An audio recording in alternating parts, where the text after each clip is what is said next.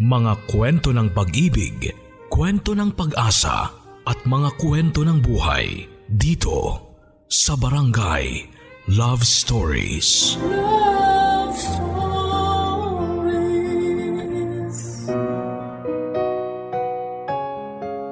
Ang sabi nila, ang lahat ng pagsubok na ibinibigay sa buhay ng tao ay may dahilan. Pero hanggang kailan mo kakayaning pasanin ang pagsubok na yon para lamang mahintay ang sagot sa tanong na ano nga ba ang dahilan para lumaban at patuloy na mabuhay? Dear Papa Dudut, isang magandang araw sa lahat ng mga kapuso at kabarangay na nakikinig ngayon sa inyong programa. Ako nga pala si Dexter. 36 years old at nagtatrabaho sa isang advertising company dito sa Mandaluyong. Sa totoo lang, ngayon pa lamang ay medyo naluluha na ako habang sinusulat ko ito. At sana ay mai-share ko ng maayos ang kwento namin ni Aubrey. Papadudot, bago pa lamang ako noon sa kumpanya bilang isang production artist nang makilala ko si Aubrey. Siya ang aming creative director. Sa unang beses pa lamang na pagkikita namin sa opisina niya para ipaalam sa akin ang mga dapat at hindi ko dapat gawin sa oras ng trabaho ay aminado akong attracted na ako sa kanya. Maganda kasi talaga siya, Papa Dudut. Matangos ang ilong, makinis ang mukha at singkitin ang kanyang mga mata. Idagdag pa na maganda ang kutis niya at balingkinita ng kanyang katawan. At para mas lalo ninyong ma-imagine kung gaano siya kaganda, ay malaki ang pagkakahawig niya kay Miss Sanya Lopez. Kaya walang lalaki ang hindi hahanga sa unang beses na makita siya. Pero sa kabila ng napakagandang mukha ni Aubrey, ay ang pagiging mataray at suplada niya, Papa Dudut. Medyo perfectionist siya pagdating sa kanyang trabaho. At sa konting pagkakamali mo lamang ay ipaparamdam niya sa iyo na parang ikaw ang pinakabobong empleyado niya sa opisina. Minsan ko na kasing naranasan na masigawan niya nang nagkamali ako sa trabaho. At paglabas ko nga ng opisina niya, naabutan ko pa ang mga kasamahan ko sa trabaho na nagkakatuwaan at nagpupustahan kung hanggang kailan daw kaya ako tatagal bilang production artist ni Aubrey. Marami na raw kasi ang nag-resign dahil sa ugali niya. At akala ko rin ay hindi ako tatagal sa trabaho ko. Pero hindi ko napansin na halos isang taon na pala ako dito sa kumpanya. Papadudot, sa mga kaopisina ko rin nalaman na si Aubrey ang tipo ng babae na walang alam puntahan kung hindi bahay at trabaho lang. At kahit kailan daw kasi ay hindi siya sumama sa kahit na anong get-together na para sa mga empleyado. Wala rin siyang kahit na sinong matatawag na kaibigan o close man lang sa opisina. Siguro nga kasi ay masyado siyang mataray.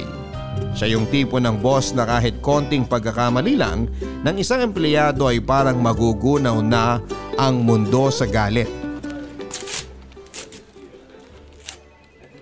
Hoy Lily, thank you dito sa regalo ah.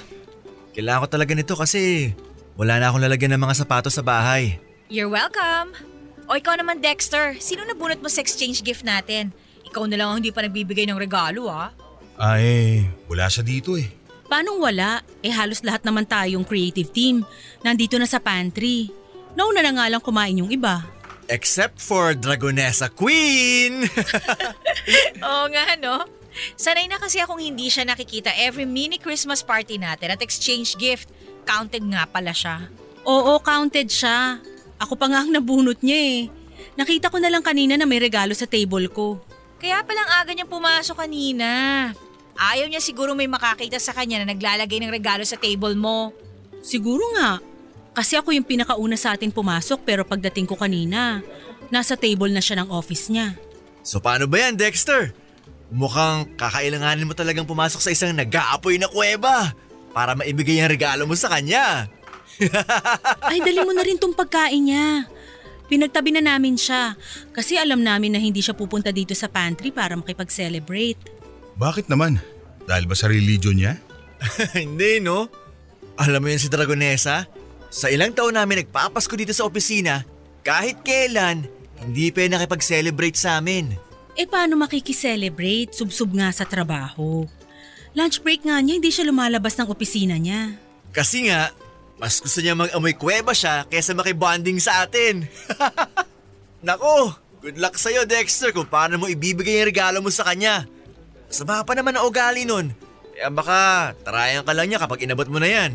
Ikaw talaga Nolan, kung ano-ano na naman ang sinasabi mo tungkol kay Miss Aubrey. Mabait naman yung tao. Strikto nga lang pagdating sa trabaho.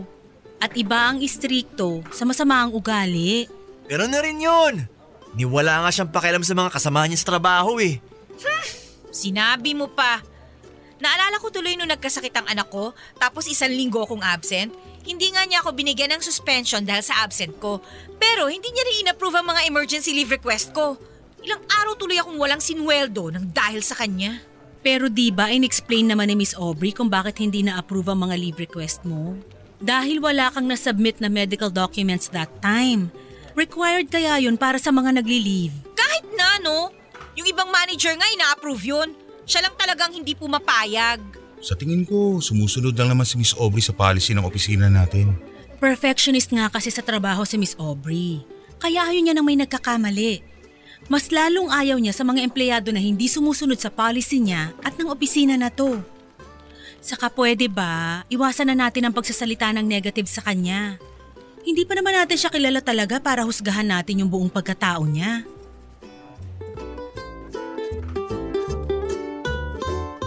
Papa Dudud, tama naman ang office mate ko na si Lauren sa mga sinabi niya. Strikta si Aubrey pagdating sa trabaho pero hindi ibig sabihin noon ay masama ng ugali niya. Gusto niya lang na maayos ang mga trabaho namin sa opisina. Lahat ng malamig na pakikitungo niya sa amin at kasungitan niya ay ginagawa niya yon para mas ayusin namin ang kanya-kanyang trabaho. Isa pa ay hindi naman talaga namin siya kilala para husgahan sa kung sino talaga siya. Papadudot natapos ang mini Christmas celebration na walang Aubrey na dumating para makijoin sa amin. Ang sabi ni Lauren ay normal na raw yon. Mas magugulat pa raw sila kapag bigla na lang sumulpot at nakikain si Aubrey. Kagaya ng dati ay nakakulong lamang siya buong maghapon sa opisina niya. Ni hindi ko siya nakitang lumabas para kumuha ng pagkain o inumin. Medyo pinoproblema ko tuloy kung paano ko ibibigay sa kanya ang regalo ko at ang ibinili na pagkain sa akin na para sa kanya. Sa totoo lang Papa Dudud ay natuwa ako ng pangalan niyang nabunot ko para sa exchange gift namin. Kahit noong una ay napapaisip na kagad ako sa kung ano kayang regalo ang ibibigay ko sa kanya at kung paano ko yon iaabot. Pero mas nangibabaw pa rin ang tuwa dahil magkakaroon ako ng dahilan para makausap siya ng hindi related sa trabaho. Sa totoo lang para kasing ang hirap niya kasing lapitan at kausapin, lalo na kung hindi trabaho ang pag-uusapan. Kaya naman magkahalong kaba at excitement ang naramdaman ko habang inaabangan ko siyang lumabas ng opisina niya. Kaya lang nang ma-imagine ko na baka tama si Nolan at tarayan niya lang ako kapag binigay ko sa kanya ang regalo, ay nag-decide akong ilagay na lang yon ng palihim sa opisina niya. Papa Dudut, pahapunan nang sa wakas ay magbukas ang pinto ng opisina ni Aubrey at lumabas siya. Para siguro kumuha ng tubig sa pantry. Saglit akong pumasok sa opisina niya at nilagay ang regalo ko para sa kanya. Pati na rin ang pagkain. Nang makabalik ako sa table ko ay medyo nakahinga na ako ng maluwag at muling nakapagtrabaho ng maayos.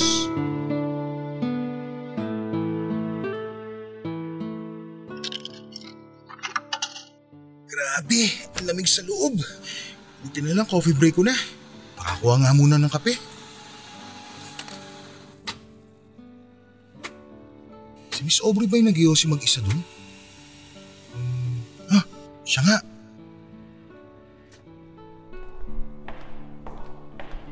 Miss Aubrey, gusto mo ng kape? Hindi, okay lang. Salamat. Ikaw, Yossi, gusto mo? Meron pa akong extra. Hindi po kasi ako nagsisigarilyo eh. Magkakape lang po talaga ako kasi sobrang lamig po doon sa loob ng opisina. Pwede ba wag mo na nga akong pinupo? Mas matanda ka pa kaysa sa akin. Okay, sige. Break time mo ba? Tapos ka na sa trabaho mo sa loob? Oo. Hinihintay ko lang yung ipapasa na bagong theme sa akin ni Lauren para sa next project natin. Gagawin ko na rin kagad yung cover design mamaya para makita mo. Buti naman, para hindi tayo palagi naghahabol sa deadline. Ayoko kasi talaga na natatambakan ng trabaho. Sabi nga nila sa loob, 2 weeks ahead daw sila palagi sa deadline na binibigay ng mga client natin. Hindi ko kasi gusto na nasasanay silang pumepetiks-petiks kahit may mga bagay na dapat pang trabahuhin at tapusin. Sa bagay, mas okay naman talaga yun. Para hindi tayo napipressure palagi sa deadline. Salamat nga pala dun sa regalo mo. Wala yun. Saan mo pala nabili yun? Tsaka, paano mo nasigurado na wala pa akong kopya nun? Alam mo kasi, ilang taon ko nang hinahanap yung librong yun eh. Nakita ko kasi yung bookshelf mo sa office at yung collection mo ng mga libro. Pareho kasi kayo ng collection ng tita ko eh. Kaya napansin ko na parang kulang ka ng isang title ng book na yun. Talaga? Mahilig din siya magbasa ng novel? Oo, lalo na ng mga romance novel. Actually, kung mapapansin mo nga, medyo luma na ibinigay ko. Hiningi ko lang kasi yun sa kanya. Kaya dinagdagan ko na lang ng imported na tsokolate yung regalo ko sa'yo. Okay lang. Ako nga sobrang hirap na hirap talaga akong hanapin yun eh kasi laging out of stock. Ilang beses na ako nag-request sa mga bookstore pero wala pa rin. Kahit nga sa mga international online shop, hindi siya available. Buti pala yun talagang naisip kong iregalo. Sa totoo lang medyo nahirapan ako maghanap na ibibigay sa'yo kasi parang halos lahat meron ka na eh. Hindi, no, ano ka ba? Anyway, thank you ulit doon. Na-appreciate ko yung pagiging observant mo sa loob ng opisina ko. Walang anuman. Alam mo, mag-iisang taon na ako dito sa kumpanya pero parang ngayon lang kita nakita ngumiti ng ganyan. Bagay pala talaga sa'yo. Ano mang sinasabi mo dyan? O sige na, babalik na ako sa loob. Huwag ka na magtatagal dyan ha, marami pa tayong trabaho.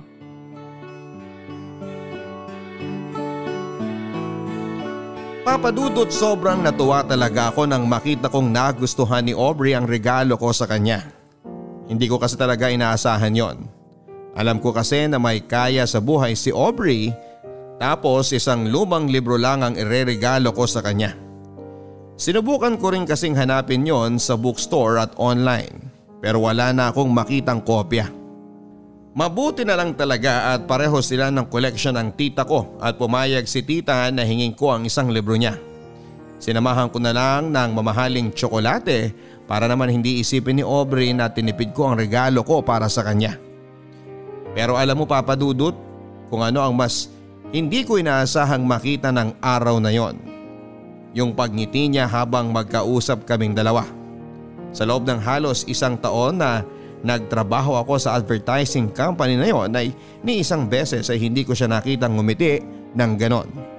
Kaya naging sobrang espesyal sa akin ang saglit naming pag-uusap ni Aubrey. Papa Dudut, sa pagpasok ng bagong taon ay napansin ko ang unti-unting pagbabago kay Aubrey. Oo, masungit pa rin siya. Mataray at perfectionist pagdating sa kanyang trabaho. Pero paminsan-minsan ay nagagawa na niyang ngumiti na talaga namang bagay na bagay sa mukha niya. Mas lalo siyang gumaganda at hindi nga nagtagal. Naramdaman ko na mas lalo akong nagkakagusto sa kanya. Hanggang sa ma-realize ko na nai-inlove na ako sa creative director ng company namin. Papa Dudut, dahil medyo nagiging close na ako sa creative director namin ay Aubrey na lamang ang tawag ko sa kanya. Kapag kaming dalawa lang ang magkausap. Madalas din ay magkasama na kami sa coffee break. Doon namin pinagkukwentuhan ang mga bagay na hindi related sa trabaho. Kaya naman nalaman ko na high school pa lamang siya ay ulila na siya sa mga magulang. Wala rin siyang mga kapatid o malapit na kamag-anak na nakasama noon. Mag-isa siyang pinag-aaral at binuhay ang sarili niya habang nakikitira sa ninang niya na matandang dalaga. Mabait naman ang ninang niya dahil pinatuloy siya dito sa bahay Papa Dudut. Kaya lang noong nasa college na siya ay namatay ito sa sakit sa puso. Kaya kinailangan niyang maghanap ng ibang titirhan. Kumuha siya ng maliit na kwarto. Nagtrabaho bilang service crew sa isang food chain at nag-aral sa gabi. Ganon ang naging routine ng buhay niya hanggang sa nakatapos siya ng college at magkaroon ng maayos na trabaho. At ngayon nga ay may mataas na siyang posisyon sa opisina namin, Papa Dudut. May sarili na siyang bahay na siya lang mag-isa ang nakatira dahil wala na nga siyang malapit na kamag-anak. Yun din ang dahilan kung bakit sanay talaga siya nang walang kasama sa bahay o kahit sa trabaho. Isa rin daw sa mga dahilan kung bakit hindi siya madalas nang ngumingiti ay dahil pakiramdam niya nagiging mahina siya kapag nakikita ng ibang tao na parang mabait siya. Kaya pinapangatawanan na lamang niya ang pagiging isang dragonesa sa loob ng opisina.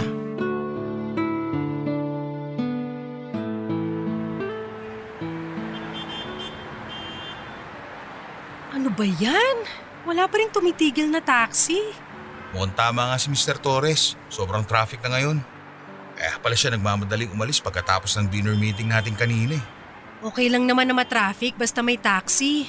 Eh kanina pa tayo dito, hanggang ngayon wala pa rin pumapansin sa atin ng mga taxi driver. Ay, sakit na nga ng mga binti at pa ako dahil dito sa sapatos ko eh. Ganito na lang. Isang jeep lang yung bahay ng tita ko mula dito. Gusto mo, magpalipas muna tayo ng oras doon? Actually, reunion kasi namin ngayon. Ako lang yung absent sa aming magpipinsan. Ha? Bakit hindi mo sinabi na may kailangan ka palang puntahan? Sana ako na lang ang nakipag-meet kay Mr. Torres kanina. Okay lang. Ayoko naman na mag-isa ka lang humarap sa kanya kaya nagpumilit na rin akong sumama. Saka maaga ako nagsabi sa kanila na hindi mo na ako makakapunta. Nandun naman yung parents at kapatid ko eh.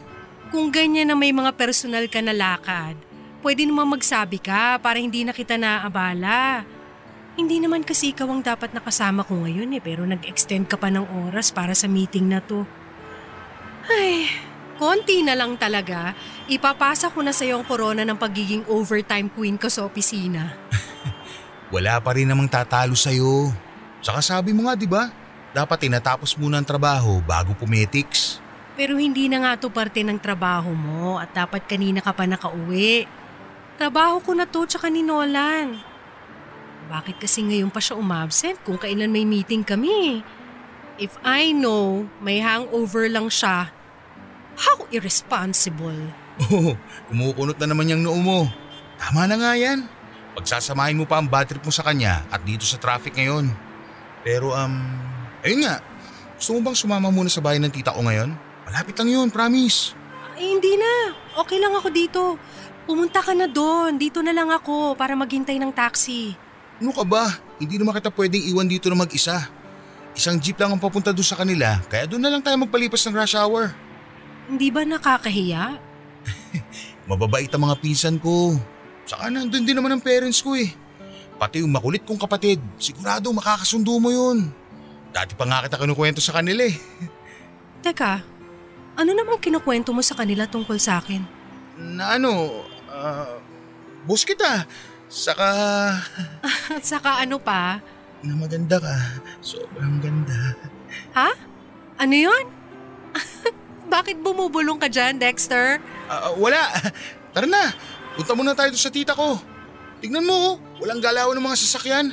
Mahihirapan lang talaga tayo kumuha ng taxi ng ganitong oras. Kaya nga mauna ka na lang na umalis. Pumunta ka na dun sa reunion ng family mo. Okay lang ako dito, promise. Tatawagan or iti-text na lang kita kapag nakasakay na ako ng taxi. Aubrey, I insist. Hindi ako alis dito hanggat hindi ka pa nakakasakay. Ayos lang talaga ako. O ito may taxi na. Taxi! Ano ba yan? May laman pala. Ano? Hindi pa rin ba magbabagong isip mo? Ikaw din. Baka gabihin tayo dito. Ayaw na ayaw mo pa namang nasasayang ang oras mo. Kasi naman… Ay… Nahihiya lang talaga ako eh. Huwag kang mag-alala, mababait talaga mga pinsan ko sa buong family ko. Kaya sigurado ako na mag-i-enjoy ka ron. Sa tingin mo ba, okay lang talaga sa kanila na pumunta ako? Oo naman! Sabi ko nga diba, matagal ka na nilang gustong makilala ng personal.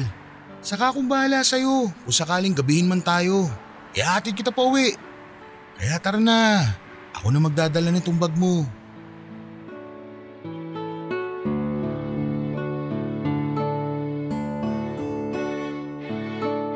Papa Dudut, na-convince ko si Aubrey na sumama sa family reunion sa bahay ni na tita. Noong una ay medyo tahimik pa siya at suplada nang makilala niya ang pamilya at ibang kamag-anak ko. Siguro nga kasi hindi naman siya talaga sanay na makihalubilo sa maraming tao. Pero nang lumapit na sa kanya ang nakababata kong kapatid na babae na totoo namang makulit at madaldal, doon na rin siya nagsimulang ngumiti at makipagkwentuhan. Hanggang sa pati ang pinsan ko, kinakausap niya na rin at nakainuman pa niya. Kaya pumayag na rin siyang ihatid ko siya pauwi sa bahay niya pagkatapos ng reunion. Papa Dudut, simula ng araw na yon ay mas nakilala ko si Aubrey. Yung totoong siya na hindi nagtatago sa pagiging isang dragonesa ng opisina.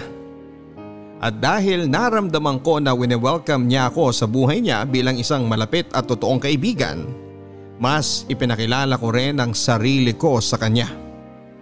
Kung dati-rate bahay at opisina lamang ang alam na puntahan ni Aubrey, nagkaroon na kami ng chance na dumaan sa coffee shop pagkatapos ng trabaho. Pero hindi para sa isang client meeting, kung hindi para kumain, magkape at magkwentuhan. Madalas din kapag weekend ay nasa bahay namin siya. Kung hindi sila magkakwentuhan ng kapatid kong babae, tumutulong naman siya sa pagluluto kay mami.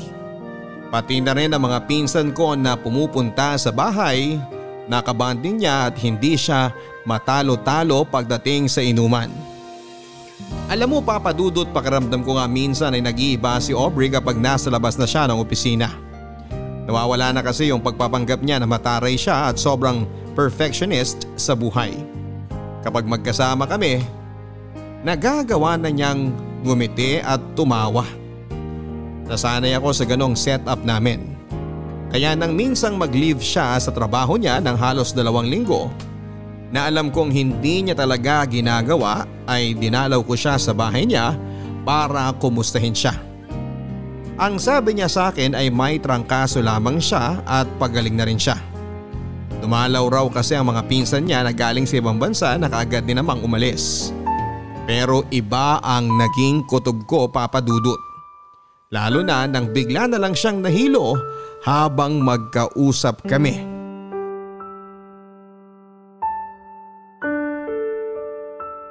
May hindi ka ba sinasabi sa akin, Aubrey? Siyempre wala. Ano namang itatago ko sa'yo? Ilang linggo ka nang wala sa opisina. Akala ko nga may trangkaso ka o sadyang masama lang ang pakiramdam mo. Kaya hindi mo nasasagot ang mga tawag ko. Sinabi ko naman na kanina ang dahilan, di ba? Nagkaroon ako ng bisita dito, umuwi yung mga pinsan ko at bigla akong tinrangkaso pagkatapos nilang umalis. Ilang beses ko bang kailangang ulitin sa'yo yun? Pero sinabi mo rin sa akin noon na halos wala ka ng kamag-anak na malapit sa'yo. Wala ka nang nakakausap sa kanila. Bakit biglang may mga pinsan ka na darating tapos magagawa pang makitulog dito sa inyo?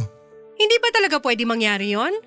Wala ba talagang tao na pwede maging concern sa akin at gusto ko makasama? Eh, hindi naman sa ganun. Kasi kung may totoong tao nag-aalala sa'yo, ako yun. Magtapat ka nga sa akin. May sakit ka ba? Ano bang sinasabi mo? Pwede ba? Itigil na nga natin to pag-uusap na to. Wala akong sakit. At wala akong tinatago sa'yo. Bakit ba kasi ang dami mong tanong? Concerned lang ako. Kasi siyempre kaibigan mo na ako. Kaya nag-aalala ako sa'yo. Pero wala nga kasi akong tinatago. At wala rin akong dapat sabihin sa'yo. Tsaka sino ka ba? Sino ka ba sa buhay ko para mag-usisa ng kung anong-ano sa akin? Alam kong nasanay ka ng mag-isa. Walang sinasabi ng problema mo o nararamdaman mo. Pero inuulit ko. Kaibigan mo ako. Alam mong handa akong makinig kahit ano pa yan. Umuwi ka na lang kaya. Kung ano-anong iniisip at napapansin mo eh. Dahil sigurado ako na may dapat akong malaman. Aubrey, ano ba? Pati ba naman sa akin magtatago ka pa? May ovarian cancer ako. At alam ko na may taning na ang buhay ko. Okay na ba? Masaya ka na sa nalaman mo? Pwede ka na bang umalis? Kailan pa? Bakit mo lang sinasabi sa akin to? Dahil hindi naman kailangan. Kaya ko to mag-isa eh. Sanay naman ako na mag-isa eh. Pero pwede mo namang hindi kayanin mag-isa. Kaya nga nandito ko eh. Kasi gusto kong iparamdam sa'yo na hindi lahat ng tao iniiwan ka. Meron pa rin nag-aalala at totoong nagmamalasakit sa'yo. Na hindi ko nga kailangan! Hindi ko kayo kailangan! Wala akong kailangan at kaya kong sarili ko kasi doon naman ako sanay! Bakit ba kasi ang kulit-kulit mo? Kaya ko nga eh! Kaya ko mag-isa!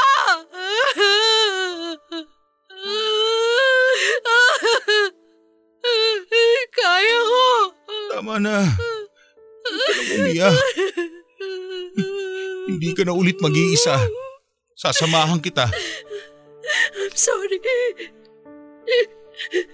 Ang totoo, nung araw na nalaman kong may cancer ako, gusto talaga kita tawagan nun. Kasi ikaw lang naman ang nakakausap ko eh.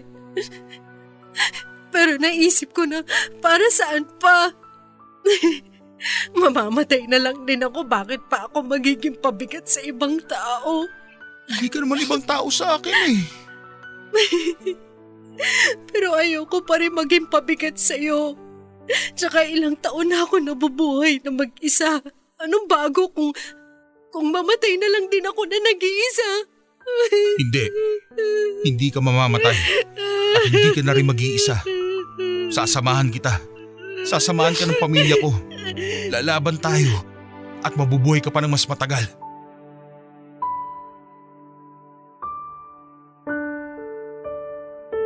Sobra akong nasaktan nang malaman ko ang tungkol sa stage 2 ovarian cancer ni Aubrey, Papa Dudut. Alam ko namang wala namang kaming relasyon ni Aubrey. Pero sobrang espesyal niya na kasi para sa akin. Siguro sa iba, lalo na sa mga kaopisina ko, ay para siyang isang dragon na palaging nag-aapoy sa galit. Pero para sa akin kasi ay hindi nila nakita kung paano umamo at maging malambing ang isang dragon. Sa kabila ng pagiging perfectionist niyang boss ay may tinatago siyang kabaitan na hindi niya ipinapakita sa lahat. Madalas siyang nagpapabili ng pagkain na para sa mga kaopisina ko kahit na hindi siya nakikihalubilo o kumakain na kasama namin. Nagpapaabot din siya ng cake o regalo sa kung sino man ang may birthday. At kahit na hindi ko siya kadugo ay tinuring niya na halos na totoong magulang sina Mommy at Daddy. Pati na rin ang kapatid ko na sobrang sabik na magkaroon ng ate. Naging parte siya ng pamilya ko hindi lang dahil sa tinanggap niya kami, kung hindi dahil kami mismo ang may gusto na maging parte siya ng pamilya namin. Kaya nang nalaman ko ang tungkol sa sakit niya, gustong gusto ko nang humagulhol pero pinilit kong pigilan. Dahil ayokong panghinaan siya lalo ng loob. Ako lang kasi ang pwede niyang kapitan at kuhanan ng lakas. Kaya kailangan kong magpakatatag sa harap niya.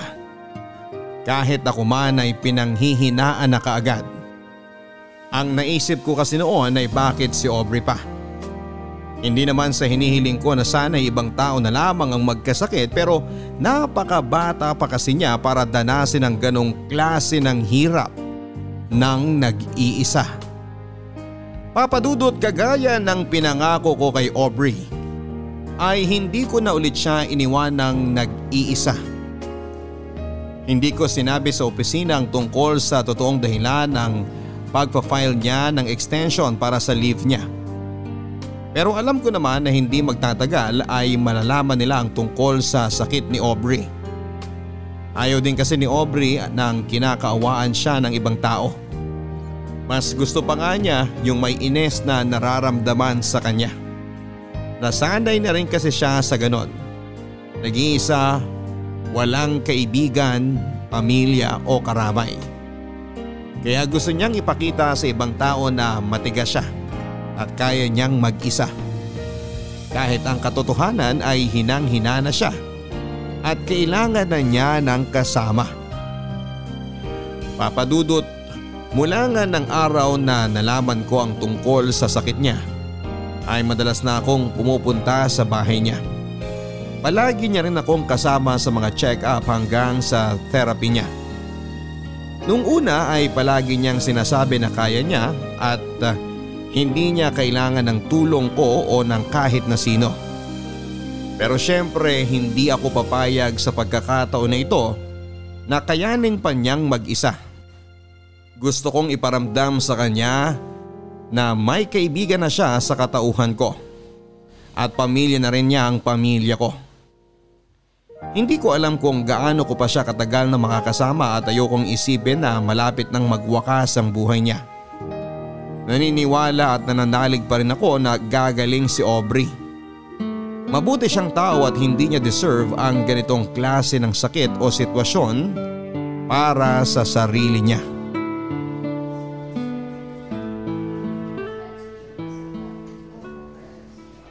Aubrey, sandali na lang to.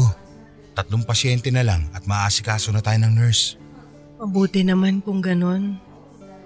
Grabe no? Ang daming tao ngayon dito sa ospital kumpara nung isang araw. Oo nga eh. Medyo mainit tuloy. Kamusta na pala ang pakiramdam mo?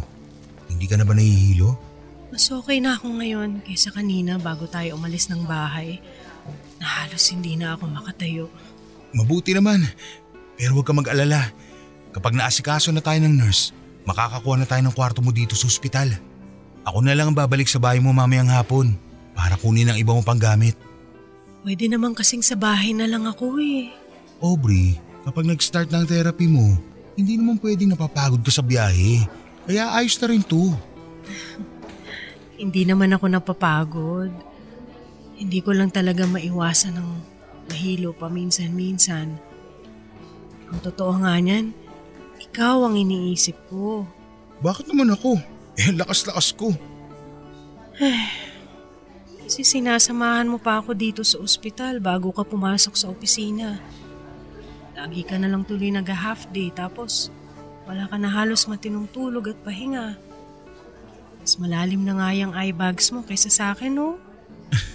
Wala yun. Alam mo namang sanay ako sa puyatan. Dati kaya akong call center agent. Kaya kung puyat at pagod lang din, kayang-kaya ko yun. Saka nakalive naman ako ngayon. Ayun na nga eh.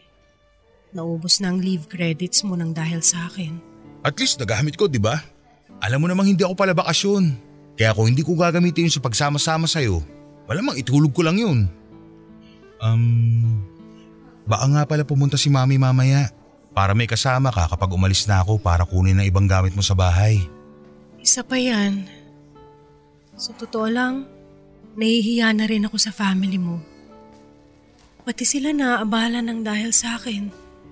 Yung pagluluto ng mami mo ng mga pagkain na pwede ko lang kainin, tsaka yung pagdalo ng kapatid mo sa bahay para masamahan ako kapag nasa opisina ka. Lahat tuloy sila apektado ng sakit ko na to. Ayan ka na naman eh. Sabi ko naman sa'yo, di ba? Si mami nagsuggest na ipagluto ka ng mga kakainin mo. Saka yung kapatid ko, enjoy na enjoy siya lagi makipagkwentuhan sa'yo. Siya pa nga nag-aalala na baka napapagod ka na raw sa kadaldalan niya eh. Kaya huwag ka na mag-isip ng kung ano-ano, okay? Ito kasi talaga yung ayoko eh. Minsan na nga lang ako mapalapit sa ibang tao. Nagiging pabigat pa ako. Kaya nga pinipilit ko na lang na ilayo ang sarili ko kasi ayokong dumating ang araw na… Shhh! Tama na Aubrey. Hindi ka na iba sa pamilya ko. Nakita mo naman kung paano ka nila tinanggap nung unang beses ka pa lang nilang nakilala, hindi ba? Kaya wag na wag mong iisipin na nagiging pabigat ka sa amin. Thank you Dexter ha. Thank you talaga sa inyong lahat.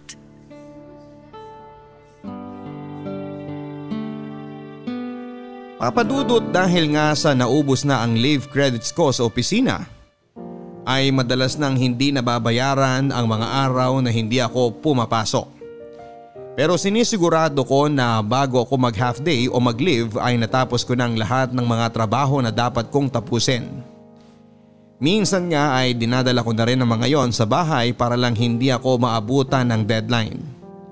Hindi rin kasi ako pwedeng mawala ng trabaho, lalo na ngayong tumutulong na rin ako financially para kay Aubrey. Papa Dudut, kahit paano ay nabawasan ang pagod ni Aubrey sa pila at biyahe nang pumayag na siyang magpa-confine sa ospital para doon na ituloy ang therapy niya. Nang nalaman din ng pamilya ko ang tungkol sa sitwasyon ni Aubrey, ay sila nang nag-offer ng tulong para sa kanya. Nagbabantay sa ospital ang kapatid kong babae at si Mami naman ay palaging nagluluto at nagdadala ng pagkain na pupwede kay Aubrey. Parte ng pamilya na talaga ang turing nila kay Aubrey at alam kong nararamdaman niya yon. Papadudot na kwento rin kasi ni Aubrey sa akin dati na may mga ala-ala pa siya na kasama niya ang mga magulang niya at sobrang saya nila noon. At kapag daw nasa bahay namin siya noon at kausap niya si Mami o ang mga kapatid ko ay ramdam niya na parang hindi na siya iba sa pamilya ko. Yun naman talaga ang gusto kong iparamdam sa kanya, Papa Dudut. Kaya nga natuwa na rin ako nang hindi na niya tanggihan ang tulong ng pamilya ko. Nasamahan siya sa ospital kapag nasa trabaho ako.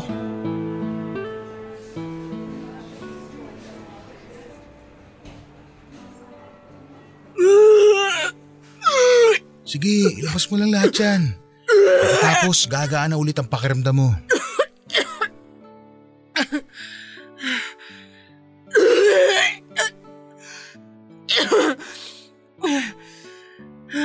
Ano, okay ka na ba?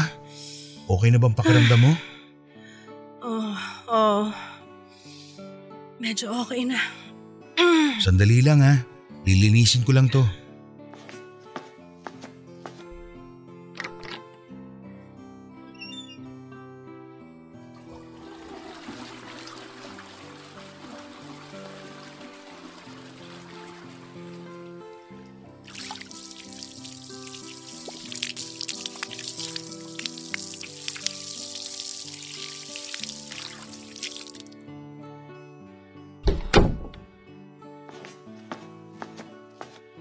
Gusto mo bang matulog muna?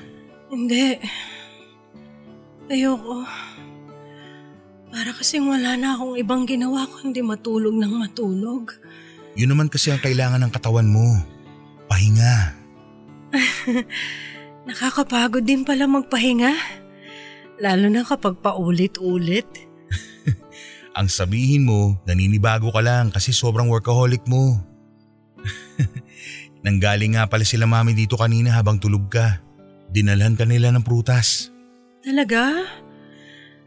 Tatawagan ko na lang siguro sila mamaya para makapagpasalamat ako. Oo, siguradong matutuwa sila kapag narinig nila ang boses mo. May gusto ko bang kainin? Ipagbalat kita ng orange o mas gusto mo tumansanas?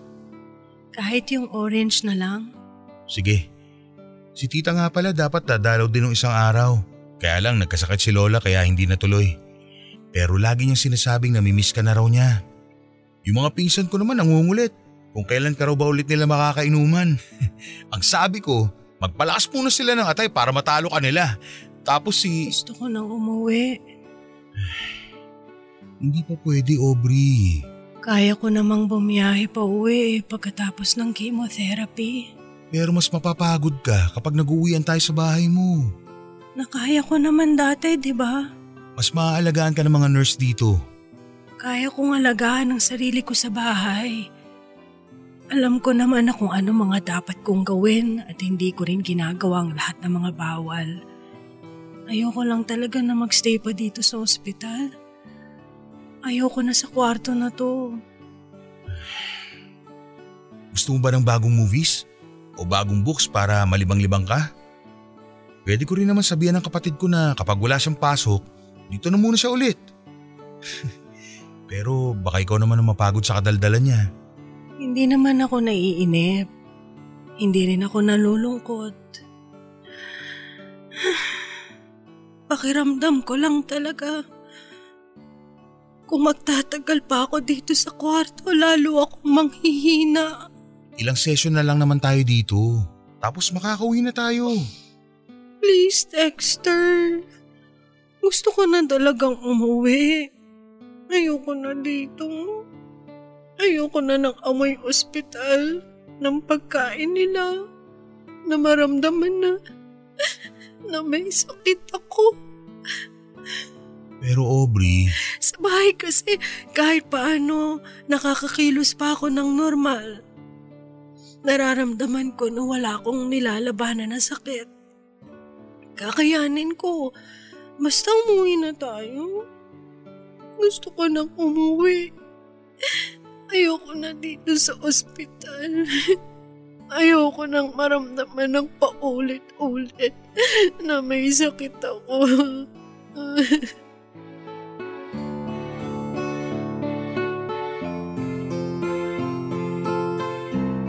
Papa Dudut, pakiramdam ni Aubrey ay mas nanghihina siya kapag nakakonfine siya sa ospital.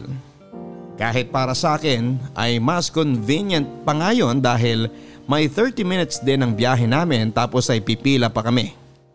Pero hindi ko na nga napilit pa si Aubrey na magstay kami sa ospital. Papa Dudut, pagkalipas ng 2 araw ay umuwi na kami sa bahay ni Aubrey. Pumupunta na lamang kami sa ospital kapag schedule na ng therapy niya. Matatag si Aubrey at kahit kailan ay hindi niya ako pinakitaan ng kahinaan o pagkapagod. Wala akong reklamo na narinig at palagi lang siyang nakangiti kapag tumitingin sa akin. Bagay na nagpapalakas lalo sa loob ko na malalampasan niya ang lahat ng ito. Malalampasan namin ang magkasama. Iba kasi ang dating na mga ngiti niya sa akin. Para bang gusto niyang iparamdam sa akin na kagaya ko ay lumalaban din siya at pareho kaming umaasa na gagaling siya.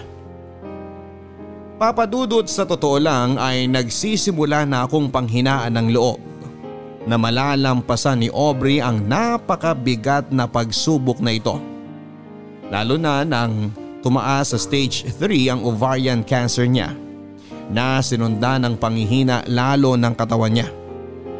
Pero nakikita ko pa rin ang determinasyon niya na lumaban.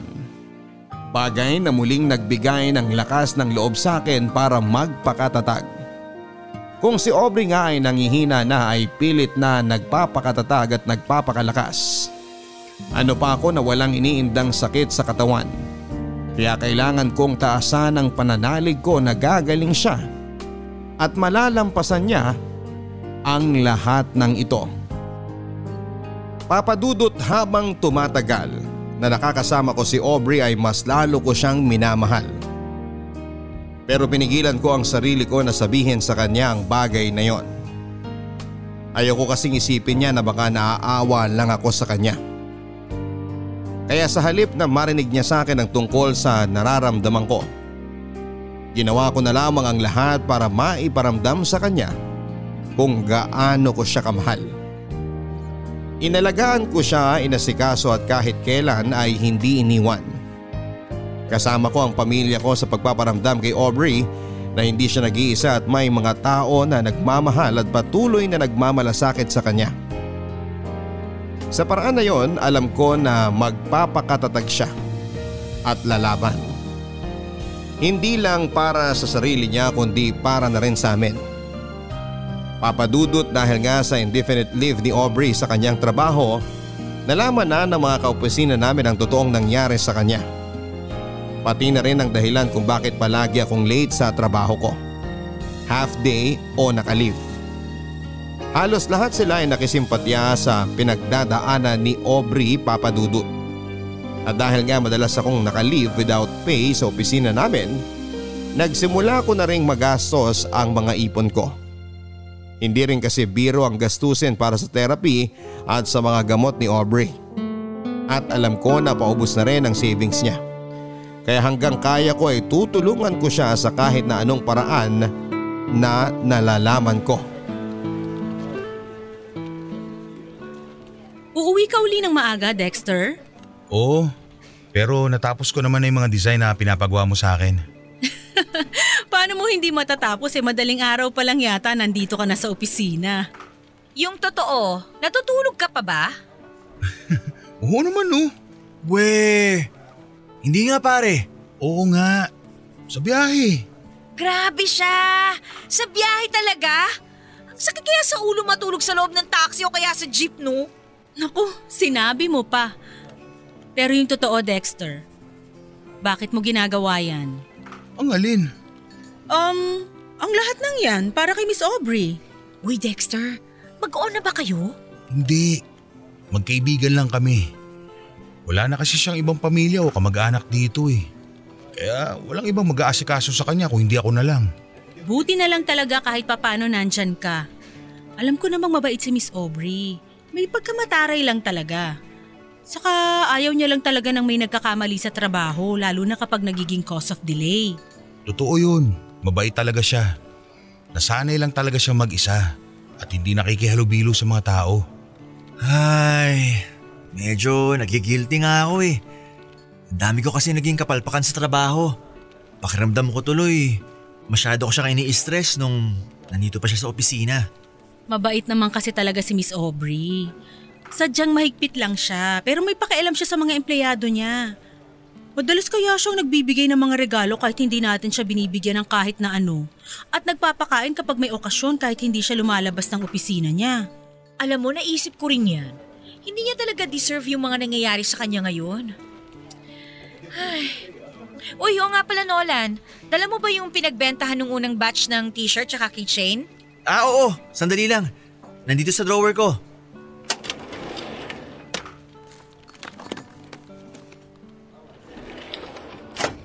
O pare, tanggapin mo to. Oh, para saan tong sobre ng pera? Konting tulong para kay Miss Aubrey. Nitong mga nakaraang buwan kasi, nag-isip kami kung paano kami makakatulong sa kanya. Sa inyong dalawa. At itong naisip naming paraan. Gumawa kami kasi ng fundraising dito sa office. Nagpagawa tsaka nagbenta kami ng mga t-shirt at tsaka keychains. Alam namin na medyo maliit na halaga pa lang yan kumpara sa gastusin niya ngayon. Pero sana makatulong. Malaking tulong na to para sa kanya. Yung pag-aalala niyo pa lang sa kanya at paggawa ng mga ganitong bagay. Sobra-sobra na kayong pasasalamatan ni Aubrey kapag nalaman niya to. Basta pare, kung may iba pa kayong kailangan ni Miss Aubrey na pwede namin maitulong, magsabi ka lang ha. Palaging kasama si Miss Aubrey sa mga dasal namin. Naniniwala kami na malalampasan niya ang lahat ng to. Salamat talaga sa inyo ha. Sobrang laking tulong nitong ginagawa niyo para sa kanya. Para lalong mapalakas ang loob niya. Huwag kayong mag-alala. Makakarating ang lahat ng tulong at mensahe niyo para kay Aubrey. Papa Dudut, hindi ko inaasahan ang ginawang pag-abot ng tulong ng mga kaopisina ko kay Aubrey. Alam ko naman na nagiging usap-usapan na si Aubrey sa trabaho dahil sa sakit niya. Pero hindi ko alam na gumawa na pala sila ng paraan para makatulong. Akala ko kasi ay wala talaga silang pakialam kay Aubrey. Dahil sa paniniwala nga ng mga ito na masama ang ugali niya. Pero heto sila at nagkaisa na gumawa ng fundraising para makapagbigay ng financial support. Papadudot nang sabihin ko kay Aubrey ang tungkol sa tulong na inabot ng mga kaopisina namin at patuloy na pagbebenta ng mga ito ng t-shirt at keychain para makalikom pa ng pera. Ay hindi na niya napigilan ang sarili niya na maiyak.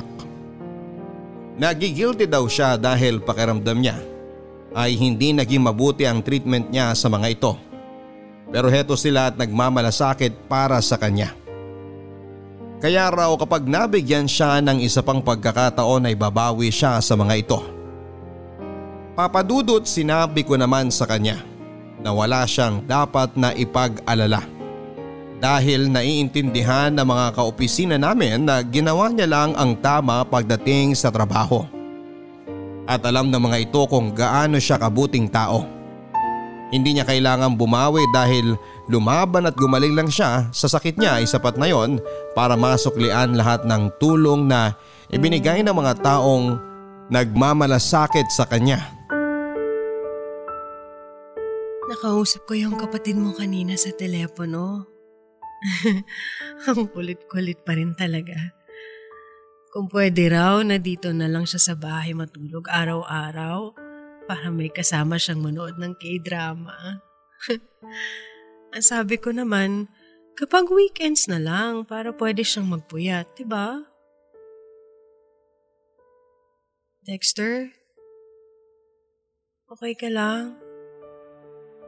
Naririnig mo ba ako? Ha? Oo, okay lang. Bakit naman hindi ako magiging okay? Ano nga yung kinukwento mo? Tungkol kay Mami, hindi ba? Ay, tungkol sa kapatid mo, ang sabi ko. Kausap ko siya sa telepono kanina. Ah, oo nga. Sorry. Medyo nabibingi lang ako. Last session na nga pala natin sa chemotherapy mo next week, no? Nag-file na rin ako ng leave for 1 week. Bakit magli-leave ka pa? Wala ka ng leave credits, di ba? Hindi na yan mababayaran ng kumpanya. Kaya dapat pumasok ka na lang noon. Okay lang. Gusto ko kasi sana na mag-celebrate tayo pagkatapos ng last therapy mo. Para saan? Tapos na ang birthday mo ah. Hindi ko rin naman birthday. Walang may birthday.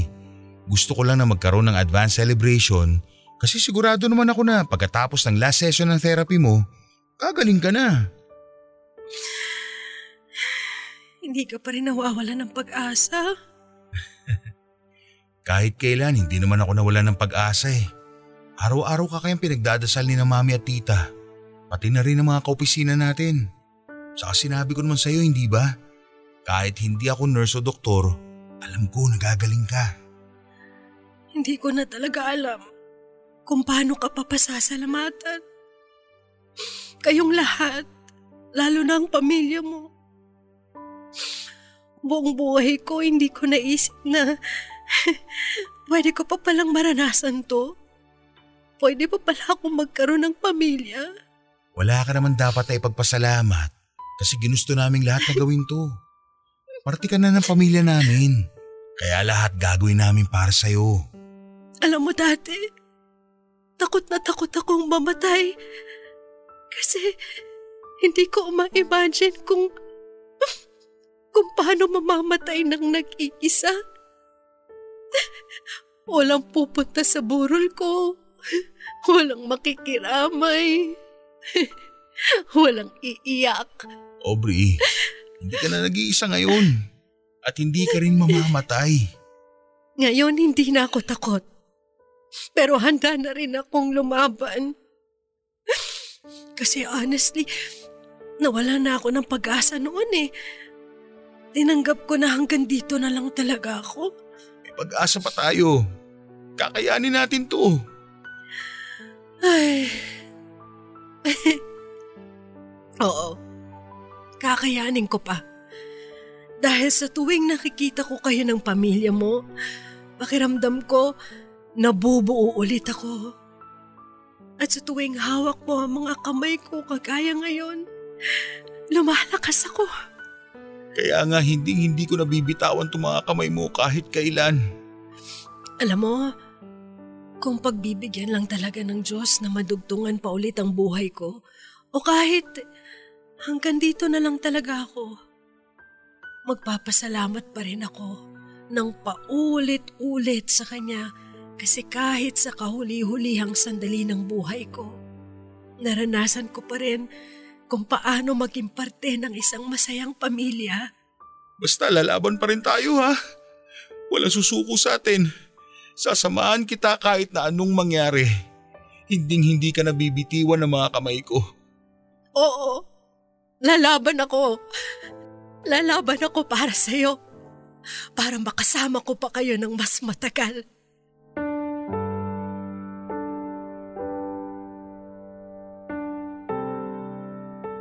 Papa Dudut, umaasa ako na pagkatapos ng last session ng chemo at radiation therapy ni Aubrey ay unti-unti nang babalik ang lahat sa normal. Kaya masaya kaming nag-celebrate noon kasama ang pamilya ko. Ilang mga kaibigan at kaopisina namin. Pero nang makalipas ang isang buwan ay muli kaming nagpabalik-balik sa ospital. Akala ko talaga Papa Dudut ay tuluyan na siyang mawawala sa akin nang hindi ko man lang nasasabi sa kanya ang totoong nararamdaman ko. Dahil sobrang nanghina talaga ang katawan niya.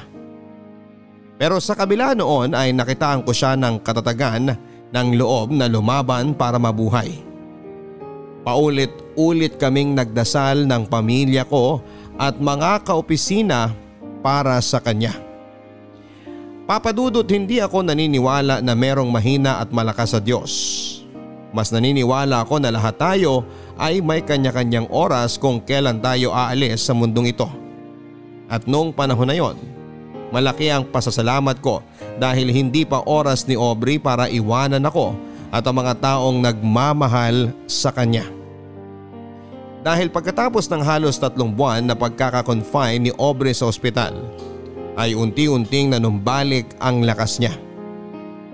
Hanggang sa ma-discharge na siya sa ospital at tinuloy na lamang ang pagpapalakas niya sa bahay. Papa Dudut, sobrang laki ng pasasalamat ko sa lahat ng mga taong tumulong kay Aubrey at nagdasal para malampasan niya ang pagsubok na ito. Pero mas nagpapasalamat ako sa Diyos para sa pagbibigay ng panahon para makasama ko pa si Aubrey ng mas matagal.